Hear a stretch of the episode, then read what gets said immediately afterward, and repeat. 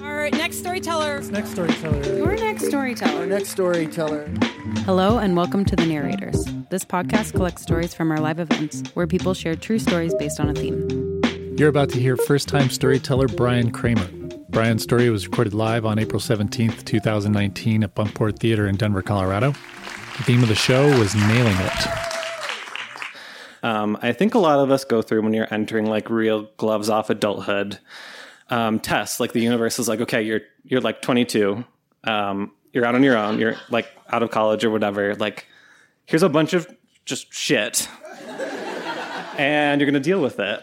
Um, and one of those kinds of first tests that I got, I, I felt like I nailed. Well, so it's a two part test. One is how I dealt with sort of a stressful medical situation. Um, and then the other one is a literal test of my ball sack. And um, I think that I, well, I know that I nailed one of those. Um, the other one is like debatable. Um, so uh, I'll take you back to the summer of 2015.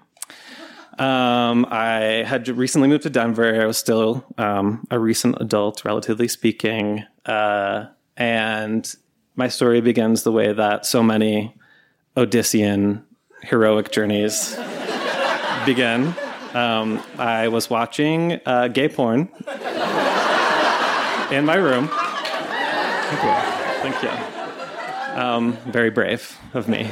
Um, and the the plot of this movie is very simple. Um,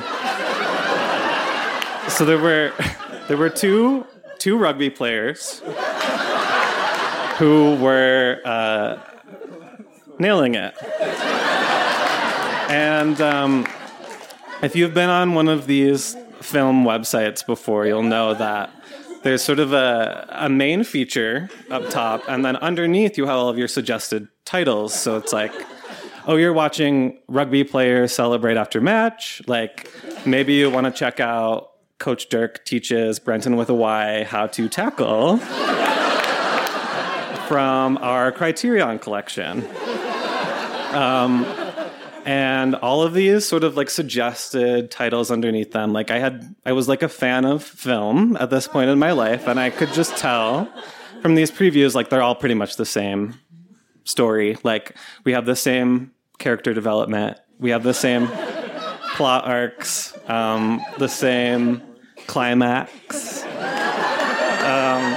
But there, there's one, there's one preview that looks really different from all the other ones. It looks, first of all, not like a porno at all. Um, it looks like anything like informative.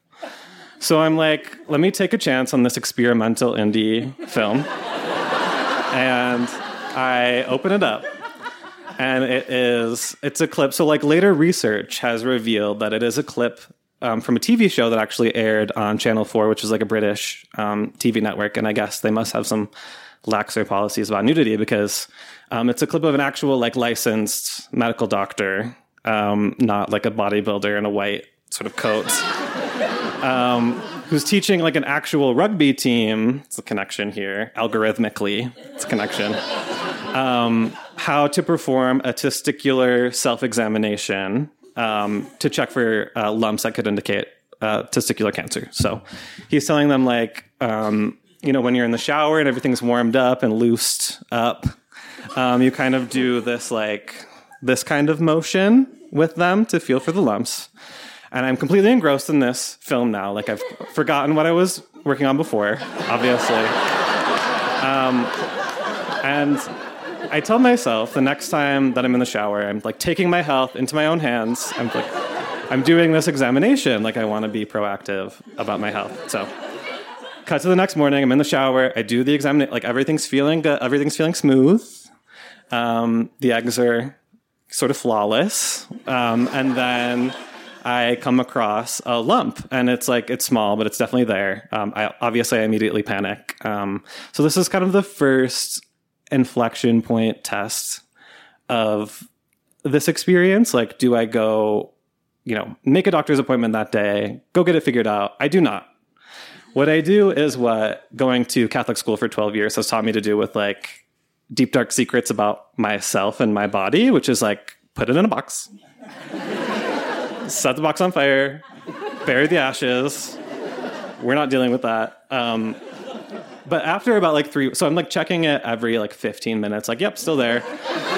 Um, after about three weeks, I would say anxiety wins out over denial. Um, and I make an appointment. I try to make an appointment at the Planned Parenthood in my neighborhood, which is Cap Hill, um, because I'm an AmeriCorps member at the time and um, I'm making like $4 an hour. And I have like, uh, this is like a domestic Peace Corps, if you don't know what that is. It's like um, you get placed at a nonprofit and you do community service for basically like half of federal minimum wage and you have like comically cut rate health insurance. So I'm going to Planned Parenthood and um, the one in my neighborhood's booked for weeks. So I go to this one, like sort of east of Glendale, um, on Exposition Avenue.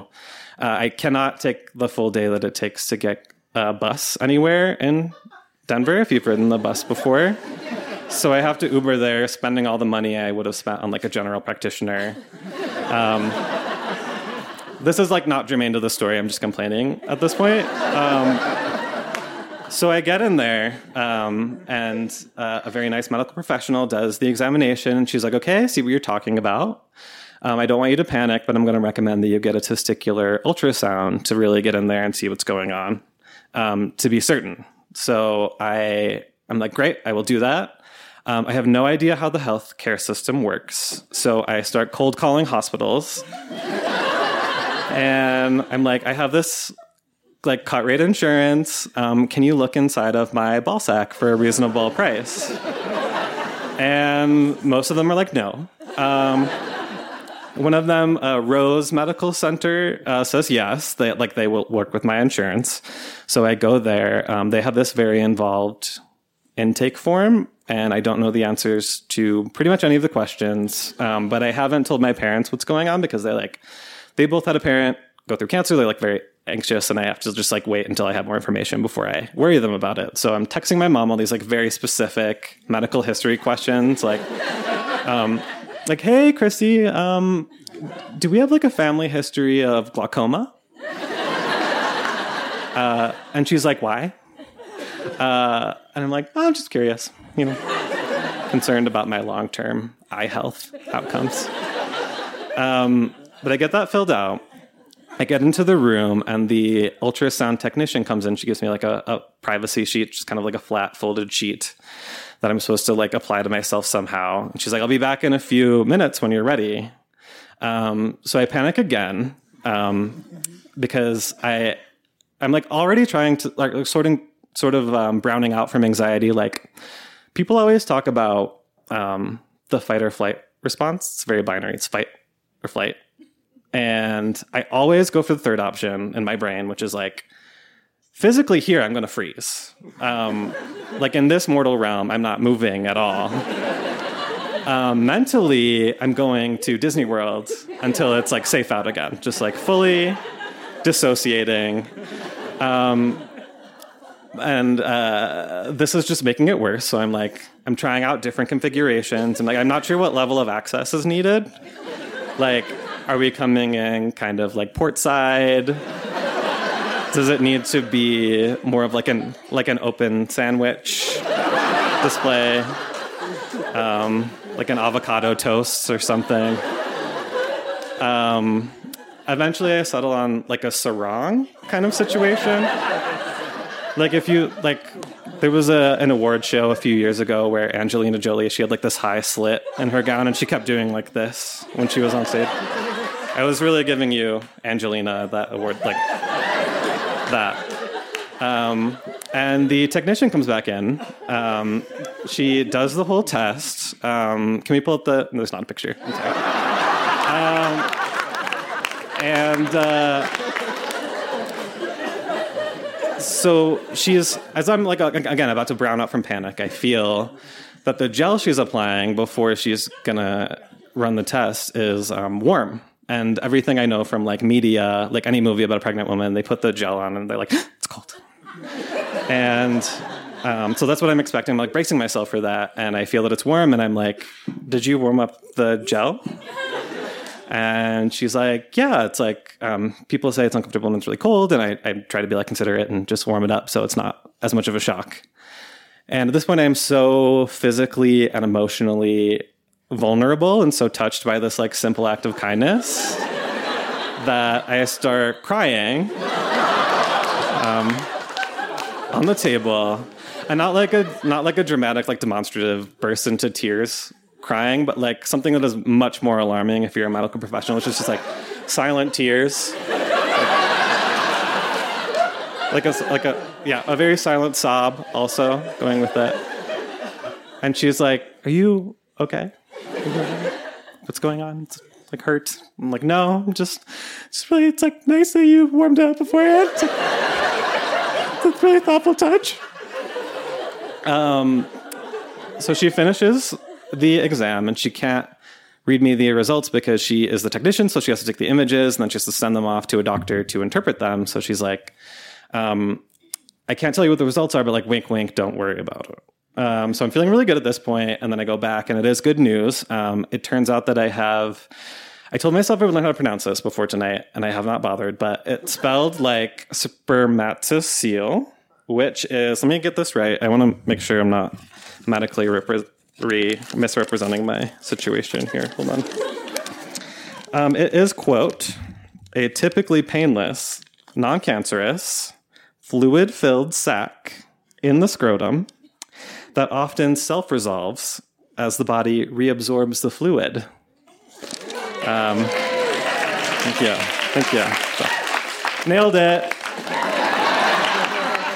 Um, so, in the Catholic tradition, I'm going to leave you with a couple of lessons because every story ends with lessons or morals. So, I'll leave you with three here. Um, if you have balls, when you're in the shower, gently roll them between your fingers. Um, number two, support your local Planned Parenthood. Um, yes, good thing. Good thing in general to do. I'm speaking specifically so that I don't have to Uber through fucking Glendale to get an inspection of my testicles, and then thirdly, which is this is a very specific one, but I think it is uh, important. If you are a testicular ultrasound technician, warm up the gel before you apply it. It really means a lot. Thank you.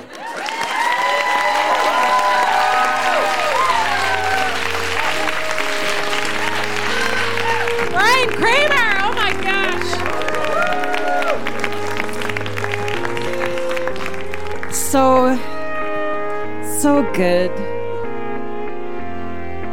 The Narrators was created by Andrew Orvedahl and is produced by me, Ron Doyle, Sydney Crane, and Aaron Rollman, with help from Robert Rutherford, Karen Wachtel, and Jesse Witten. This episode was edited and mixed by Scott Carney. I'd like to thank our sponsors, Buntport Theater Company, Illegal Pete's, From the Hip Photo, Great Divide Brewing Company. Our theme music is by Whalehawk. We'd also like to thank Cities of Earth, who provided the outro music you're listening to right now. As always, a huge shout out to fans just like you who attend our live monthly shows, which take place every third Wednesday of the month at Buntport Theater in Denver, Colorado. For more information about our storytellers or the narrators, visit thenarrators.org and find, rate, and review us wherever you get your podcasts. Thanks for listening. Yeah.